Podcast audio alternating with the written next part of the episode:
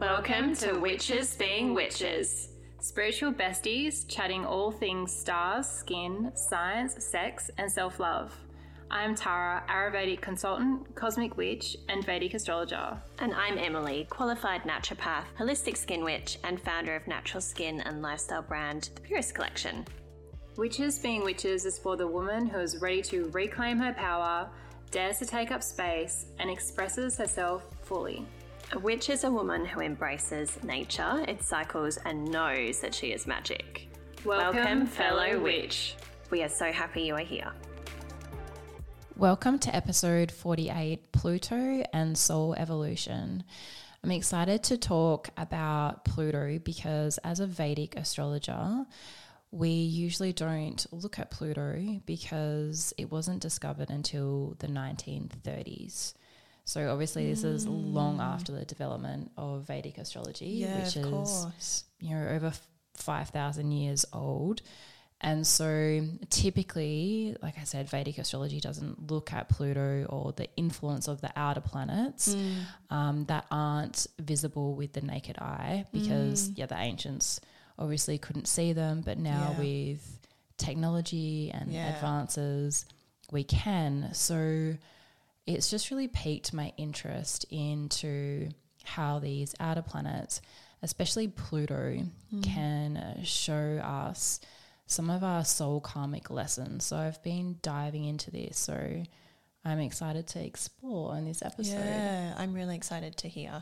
Um, I really love when you explore the planets in relation to astrology and the bigger picture. I think it's just really cool to listen to, and it's always so nice to see you like lit up by what you're talking about. I'm really excited for that. But I'm also very excited, T, because you are in the middle of your um, very amazing Europe trip. Yeah. So uh, when this goes out, I would have just come off our cruise.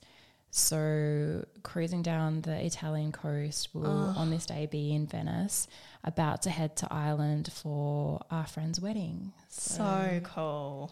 So cool. Meanwhile, the Sea Witch is here in Perth where it is very um non beachy weather and yeah, I'm just very slightly jealous. Yeah, definitely uh, escaping the winter. Yeah. Um, And enjoying European summer. yes. Yeah. Amazing. Um, what else has been going on recently?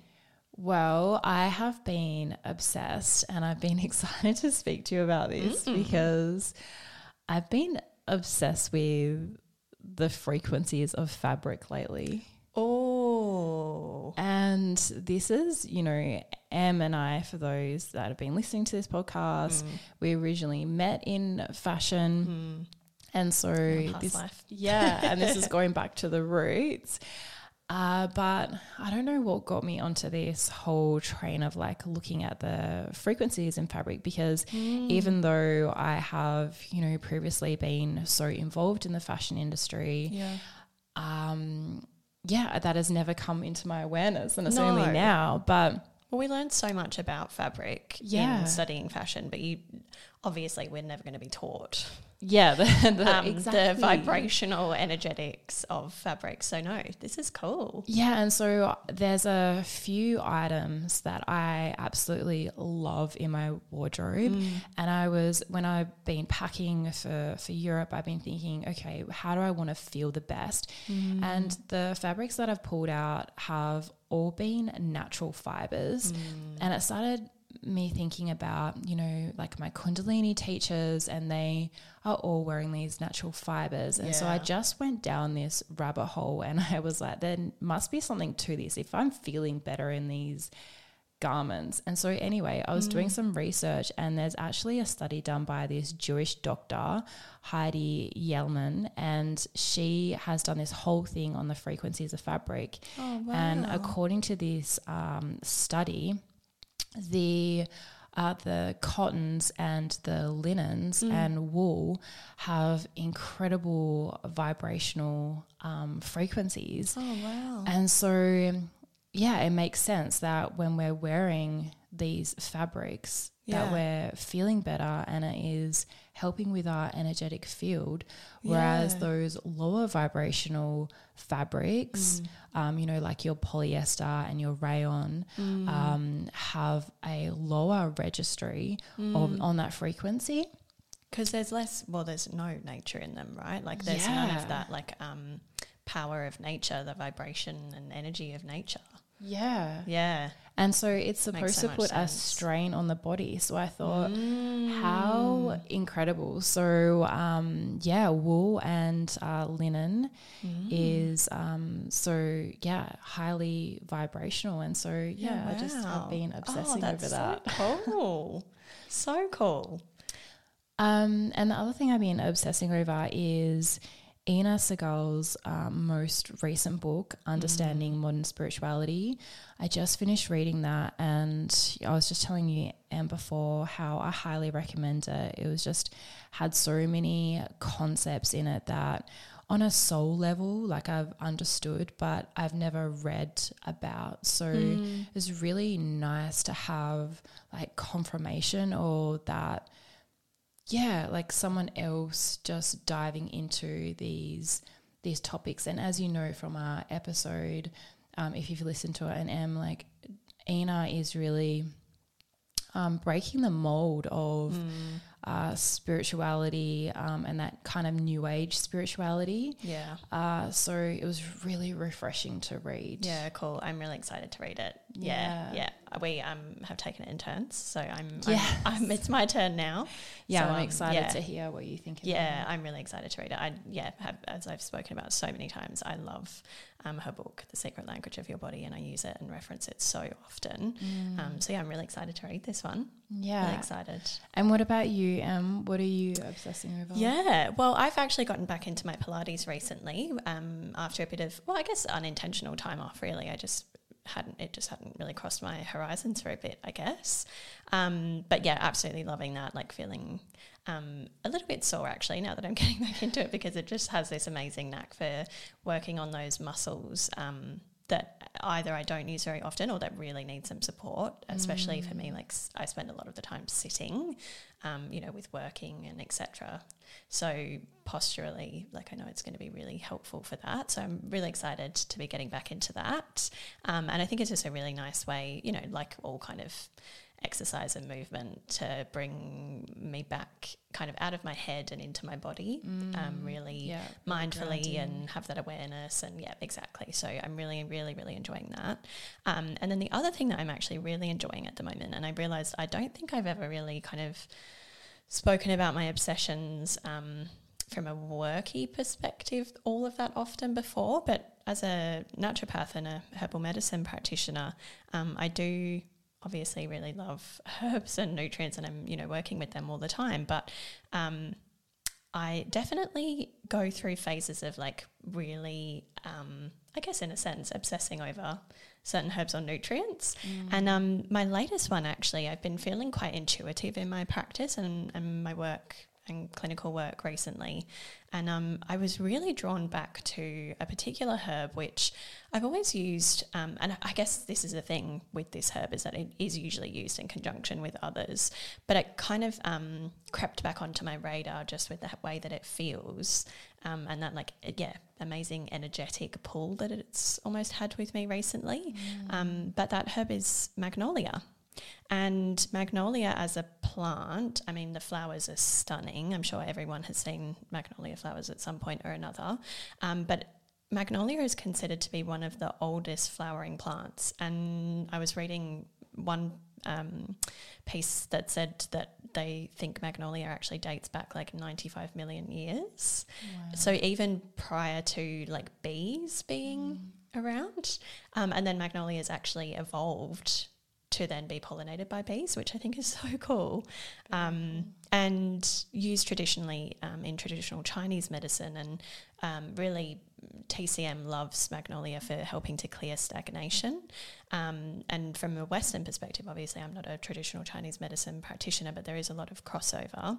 Um, but I love using it for stress, chronic and more acute um, kind of short term stress as well as that long term chronic stress picture, um, and for anxiety and for sleep, um, especially for depression and low mood. It's just so incredibly calming and works really nicely for that high cortisol picture.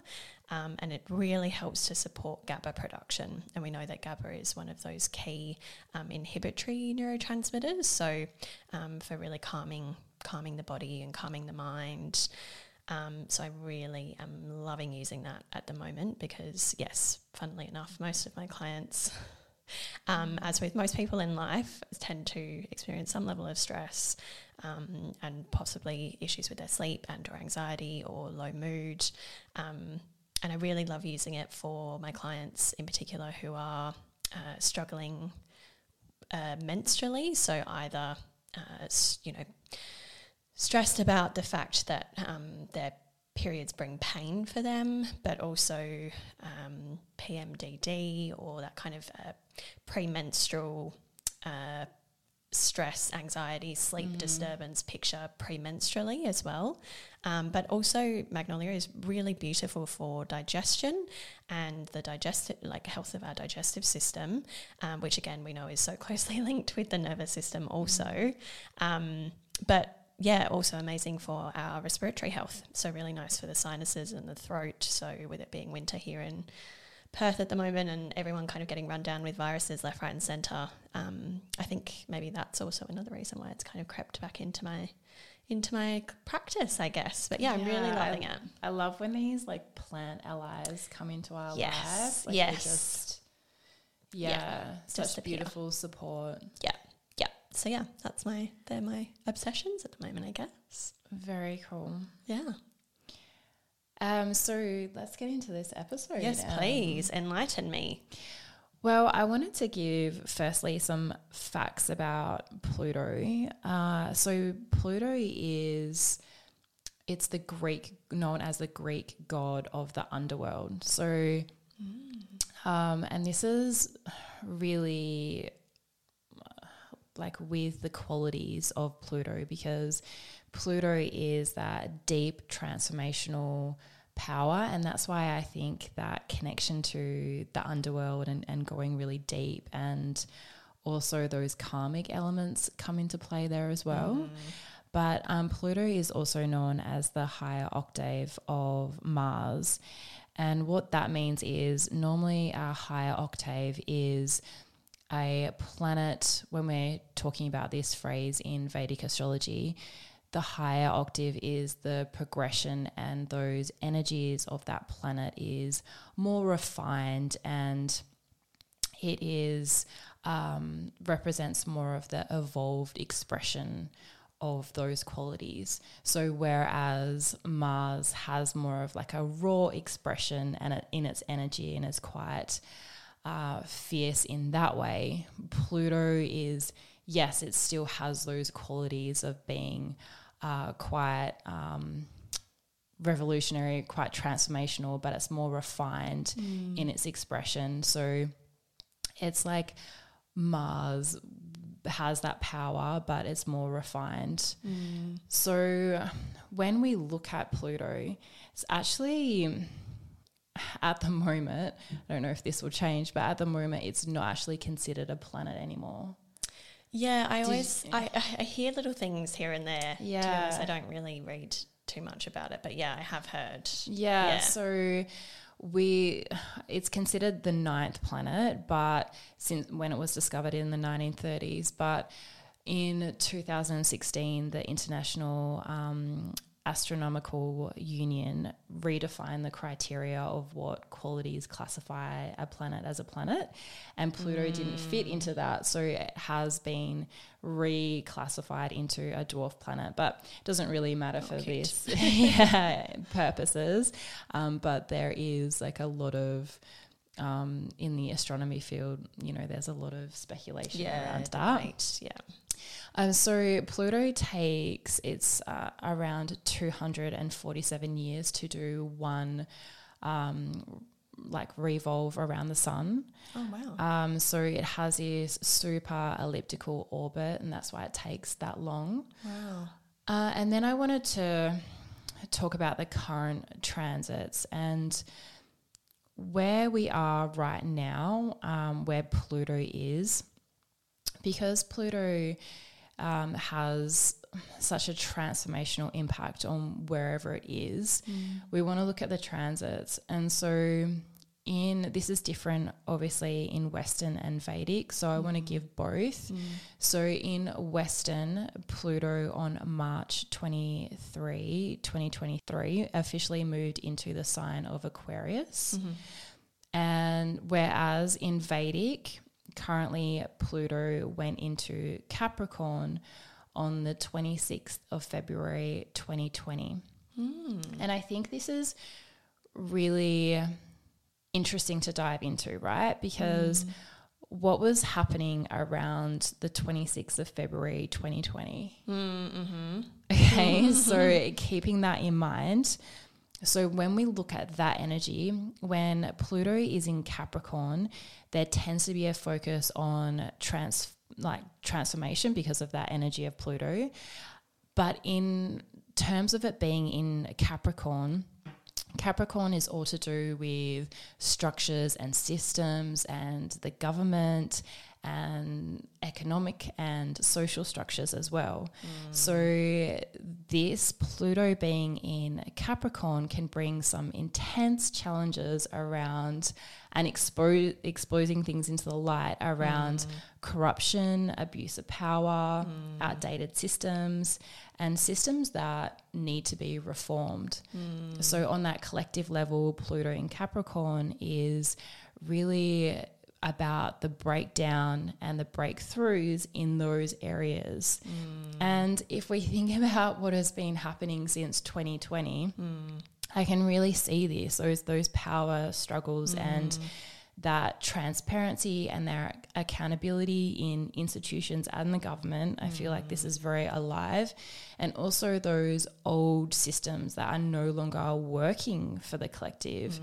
And this Pluto energy is all about yes, like crumbling these systems and creating space for those new structures and, uh, yeah, new structures to emerge. So mm. I think this is this is why I love looking at Vedic astrology in really understanding what the collective energy is at play. And so then we can start to understand okay, how can we work with this? How do we know what you know what's going on at the moment? Um, and so this can be a really beautiful time for um, yeah, questioning those traditional hierarchies. And I think a lot of us have, mm. but also that personal empowerment that comes in as well, mm. and that um, opportunity to to see what is working for us and, and what isn't working mm. for us, mm. especially when mm. it comes to um, the government, the mm. economy, and society, and what it is that we really want. So, in a Vedic lens, we're in we have Pluto in Capricorn until 2040. Wow. And so, yeah, you can really uh, start to understand a picture of, of what is really going to be the progression and how there is going to be this opportunity to, yeah, create new structures and, mm-hmm. and ways that we can, that are going to work for us. Because when we think about, these structures that we've created in the world mm. where you know we've got more than we ever have and our resources mm. and we have more opportunities than ever but you can in that regard you would think that our happiness or our measure of happiness yeah. would be going up yeah but it's actually done the opposite yeah, and it's declining yeah. yeah.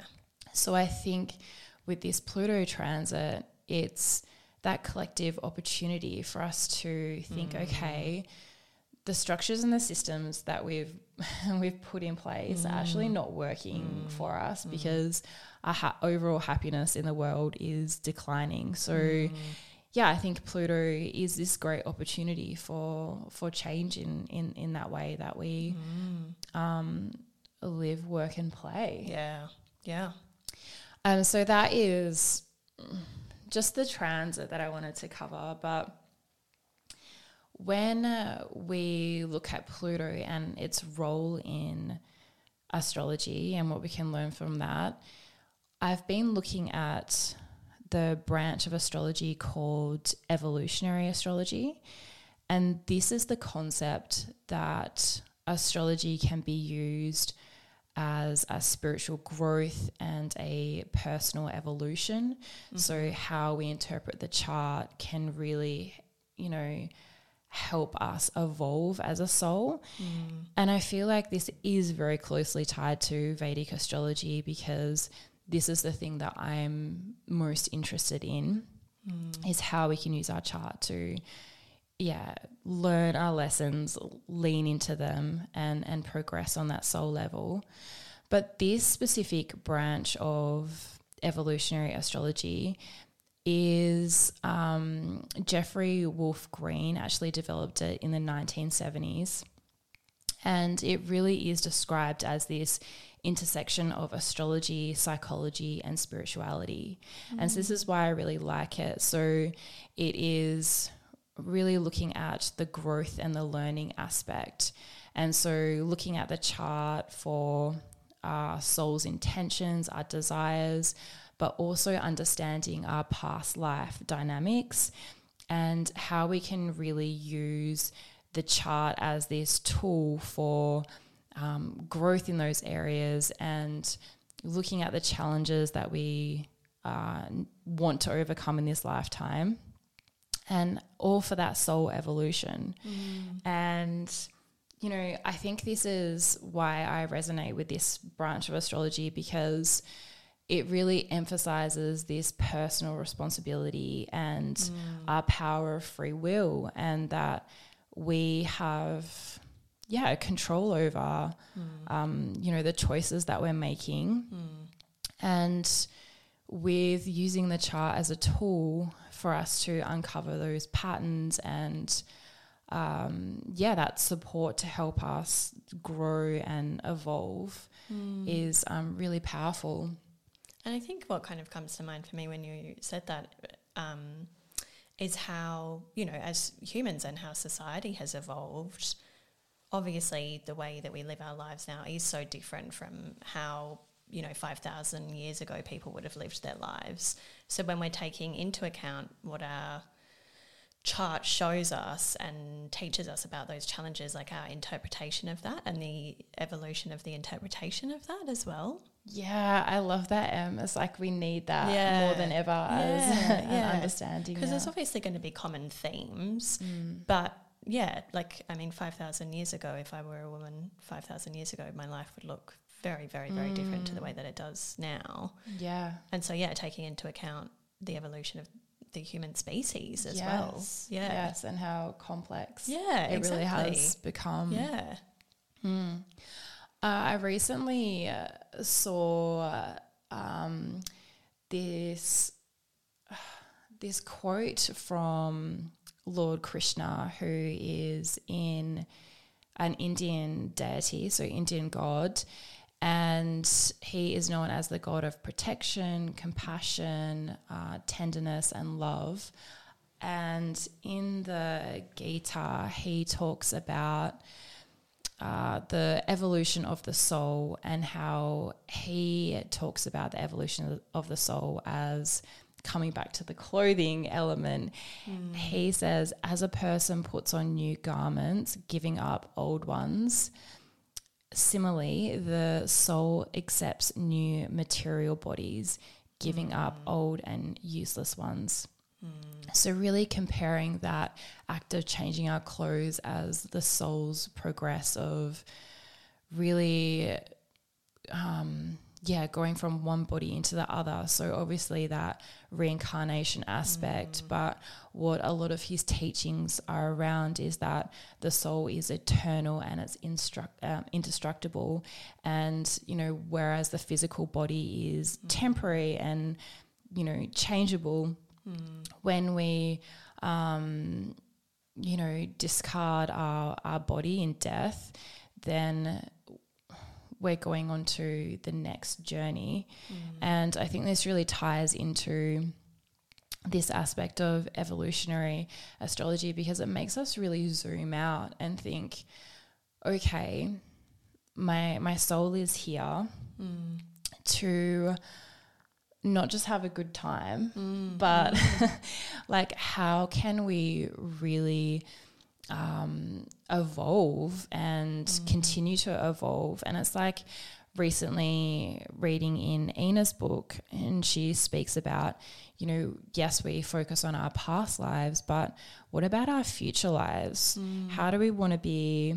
you know, really embracing the soul lessons mm. and really evolving our soul so we can attain that in Vedic astrology. What we call is moksha, which is that final liberation and really reuniting with that, whatever you would like to call that source energy or that mm. that divine supreme. And so yeah, it really is about this evolutionary about how can we put more emphasis on what the soul is really wanting to work through and learn and overcome uh, in this lifetime. And so, yeah, that's why I've just become so fascinated with it because in evolutionary astrology, there is this um, huge emphasis on Pluto and it shows Pluto as being deeply connected to our karmic journey. And wherever Pluto is placed in our natal chart, this can really give us an understanding of our past life dynamics and where we left off in our previous lifetimes. Hmm. And I think this is such an incredible insight because it can show us where we're going to have challenges, where we're going to have opportunities, and yeah, how we can really, um, yeah, maximize what it is that we're wanting to to learn and grow through. And I have applied this to my own chart and other charts, and in my clients and it just is so powerful. Just this play just this one placement alone uh, it just gives us so much understanding and insight. So we i would encourage you to look at your own chart your vedic chart and see where pluto is for you. So see what zodiac sign it's in but also see what house it's in because just those two things are going to give you an understanding of yeah where that is intense focus for you. So when it comes to our deepest transformation, our growth, and our opportunity to release patterns is usually associated with that house. So, and give, giving you a really good understanding of that karmic journey and also alchemizing it so it can be our potential power and, yeah, ultimate um, evolution in that regard. So, Pluto in your birth chart is really going to represent, um, yeah, this wisdom. So, We'll have to pop um, a link again Yes. into the show notes um, for those of you who haven't already looked at your Vedic chart before, um, just so that you can have a look at, um, yeah, through the resource that Tarra recommends. yeah. And so, when it comes to Pluto, looking at it from a personal understanding, but also because Pluto stays in a sign um, for such a long time, it means that there's also a general vibration of an entire generation that that per, like whoever you're you're so born into, sense. and so it's really interesting to look at that as well those those years and how set generations have themes um, that's associated with that generation and so I have looked into the ev- evolutionary astrology around this, but because it is Western, all the dates were in Western. So I've actually gone through and I've done them all in Vedic. I did Love this by hand. To the cause, so good. Yeah, because I just couldn't find this information. And a lot of people do message me and they ask me, you know, where can I find this information? And I'm like, well, there's actually Yeah. no resources like that. So it is a manual process at the moment. Um, but I'm definitely going to put these in the show notes so you can understand. You'll be able to see when uh, where your zodiac sign is in Pluto and uh, get a basic understanding from that. But yeah, I think that is just a, a really interesting um, thing to look at. Um, and I have done yours and mine, Em. And yours is in the eighth house, uh, your natal Pluto, and mine's in the second house. And I just think this is so fascinating because when you're looking at Pluto and working with this energy and the lessons and the karmic insight, you always want to go to the polarity point, which is the opposite house and the opposite sign. So Em and I have this in a few of our placements. And they're, uh, they're, they're quite often opposite each other.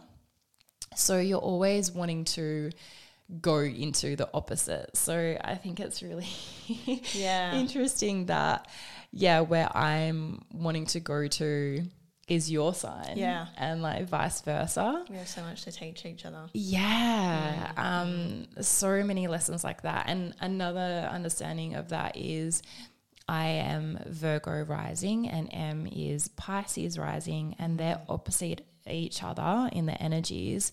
And again, like I am needing to lean more into that Pisces and Em more into that Virgo. And so just like the dynamics um, is really interesting. We're like a magnet. Yeah. Yeah. And so when we look at the the Vedic understanding of where Pluto is collectively, mm.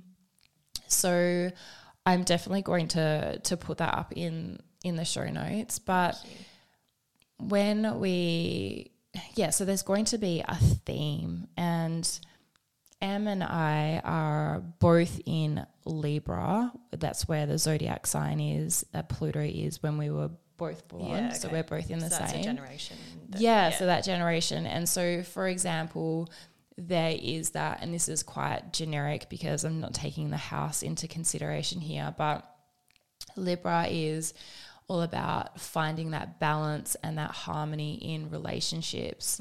And there is this theme of intense power struggles and control and manipulation. And so there is this, um, there's patterns of behavior and belief systems. And it is really, um, that energy is really wanting you to step into that authentic, balanced relationships. And because Libra is so relationship focused, when I reflect in my life, like I've had a lot of power struggles in, um, yeah, as, as as like a general theme. Yeah. Um, and so I could really relate to this. And when I went to see um, my spiritual mentor, who we've had on this um, podcast before, Francesca, I remember the very first session she said with me, she was like, Oh, there's this theme of personal power and where my pluto is placed is all to do with yeah having personal power in this lifetime and, and refinding that. Um, and so leaning into this pluto placement has really like helped me prioritize that um, and really focus on it. And i think this is the beautiful thing about vedic astrology is that it just gives you that conscious awareness of um yeah where you and confirming where you have those struggles and like how you can approach to um move through it. And so with that pluto is also seen as shadow work like it's seen as um an aspect of shadow work. So even knowing where Pluto is in your chart can be that opportunity for you to start doing that shadow work journey and really reflecting on that and having awareness. Um, and because it's that shadow work, it's normally those unconscious patterns and those suppressed emotions. So having that understanding um, and doing the journaling and the meditation that can really help with that that healing. Mm. It's really interesting that um, you mentioned with like our, our generation and that Libra um, and that power element. And I wonder if that's part of the reason why you and I are so passionate about empowerment. Yes, and like that's the whole theme of this podcast. In, case you didn't already know, yeah, yeah, yeah, that's so true. Yeah, because we've felt disempowered before. Yeah, and yeah, we're so passionate about delivering empowerment to self and and others. Yeah, yeah, mm. I love that. Mm. That's so true. Yeah, I hadn't put those pieces together. Mm. Um, well, that's what I'm here for. we're each other's puzzle pieces. yeah, so I love that. And so when it comes to really working with that Pluto placement as well, it's really working on those deep inner healing. So it can look like, you know, because that shadow work can be around the trauma. Um, but it's important to work with those modalities that can, you know, really help with that um, and help with those um, emotional blockages and you know like your Vedic meditation or your your journaling or energy healing in um, other forms, just to really facilitate that transformation. And that Pluto energy is all about transformation, that rebirth. So, and letting go of those old patterns as well. And this is why we always want to look at the polarity point because what's really going to help with your Pluto placement is going to the opposite, which is that pl- polarity point. And so going to the opposite is always going to be uncomfortable because it's not what we're used to. So this is why having these tools can can be yeah, really powerful because we can really get out of that comfort zone and really go towards yeah uh, authentic expression and really um yeah integrating that shadow and and coming mm. back into our authentic path mm. and it said with so when pluto where it is in your natal chart that is where you have left off your last lifetime. So those are the lessons that you're really wanting to integrate. And so that's where you kind of left off. So that's where you need to be starting from yeah, those karmic lessons. and go from there. Yeah. Mm. And so I think, yeah, Pluto can be really this illuminator for us to like I said, how we can evolve, how our soul can really progress for that final liberation because that's mm. what I'm I'm so obsessed with mm.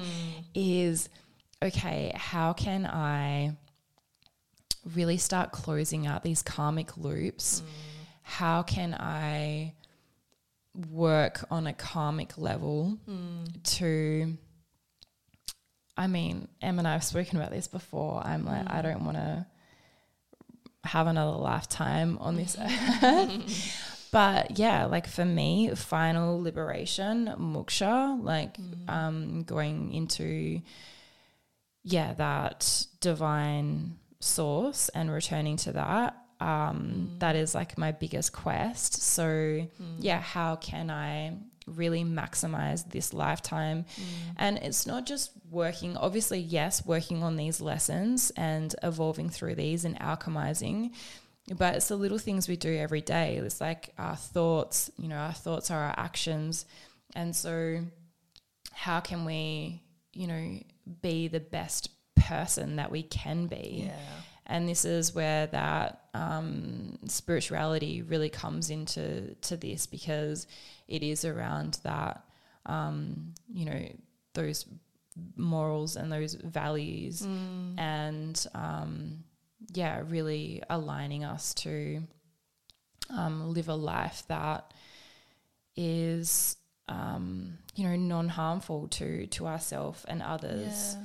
And so I think this is this evolutionary astrology is is really beautiful in putting that into into frame because it's not something that we're thinking about every day. You know, most of the time we're just trying to, you know, get through the day, get everything done. Yeah. Tick the boxes. Yeah. And I think we really need to make time for this. It, it's Yeah. imp- it's important, like our soul growth. And I I think as a society, we um, have lost sight of because you can't directly see the Yes, correlation yes, Yeah. we aren't giving it that priority, but Mm. that self mastery and that self development Mm. and understanding um, is everything. Like Yeah, it fits everything key. together. And I think there collectively there's that disconnect. Mm. Um, The distraction. yeah. Yeah. So I think this is a really uh, beautiful tool for us to just come back and think about that soul progression on that level, um, and and our journey. So I don't know. Everyone listening to this podcast might not believe in reincarnation, but if you if you do believe in reincarnation and that our soul is eternal and indestructible, and um, h- how would that, you know, having that awareness, how does that make you live differently? Like, wouldn't you want to do as much as you could for the soul to evolve it in this in this lifetime, in this journey, in this personality? Um, and I guess if you don't believe in incarnation, um, like, uh, well, and even if you do, like, not only for your soul's evolution, but like for the souls after you as well, Yeah. you know, the, the lifetimes after you, and whether that's, you know, your children or your great grandchildren or however far you go through this. Um, yeah, for those people to learn from you and for you to leave behind that like legacy yeah, in this world and lifetime, but also yeah for for other souls and lifetime lifetimes. yeah. Yeah, I think it's important, like you say. I mean, like you don't know the that ripple effect that you're having. yeah, yeah. Um, yeah, on on others. Um, yeah, in your life as well. Uh, so I just wanted to go through the uh, Pluto energies of the generations, and like I said, I'm going to put these in the show notes. But um, so I've gone back to 1932. so uh, in 1932, and this is just really rough because I'm going to have it in the notes. Um, but Cancer was in September 1932 to November 1952. Leo was November 1952 to October 1968. Virgo 1968 October to December 1980. Libra is December 1980 to December 1992. And then Scorpio, December 1992 to December 2005. Um, Sagittarius, December 2005 to uh, February 2020. And then where we are right now, um, Capricorn, February 2020, and that is in Capricorn until January 2040.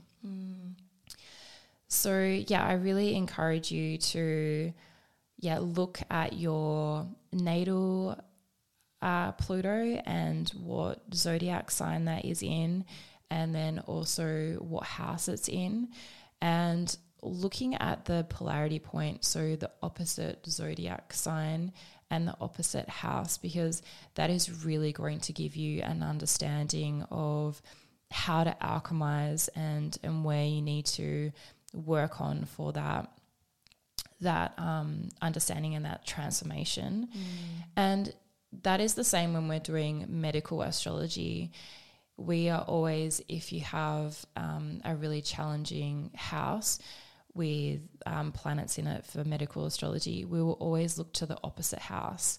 So it's always in the polarity um, that we want to be going towards. So, yeah, I I am keen for you to explore yeah, further. Yeah, so cool, so cool.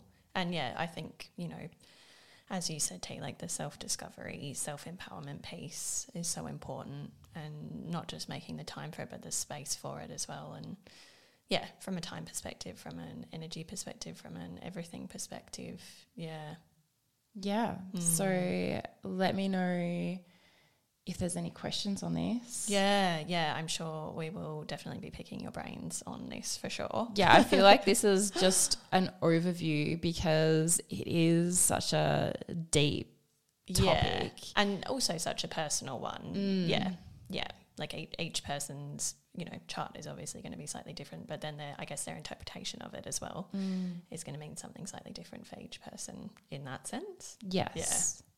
That's so cool. Thank you. Wow, amazing. I'm going to give you a reading after this, Em. Go straight into yours. Yay! this is the perks of um, working with a Vedic astrology witch. Thank you so much, T. That was amazing, as always. And if you enjoyed today's episode, we would really love if you could very graciously leave us a rating or review. Um, it really helps us to reach more witches like you, but also um, it just feels really, really good for us to read. It's so nice, yeah, to get your feedback. We really, really, really appreciate it um, and love getting all of your messages and, and feedback, um, not only through your ratings and reviews on your favorite podcast platform, but we also love hearing from you over on social media as well. On Instagram, we're at Witches Being Witches, and in the Facebook group, uh, WBW Coven. We'd love to see you there. We'll see you next time, fellow witch. Thanks for listening to Witches Being Witches. Remember, happiness is the new rich, Inner peace is the new success, health is the new wealth. and kindness is the new cool. We'll see you next episode.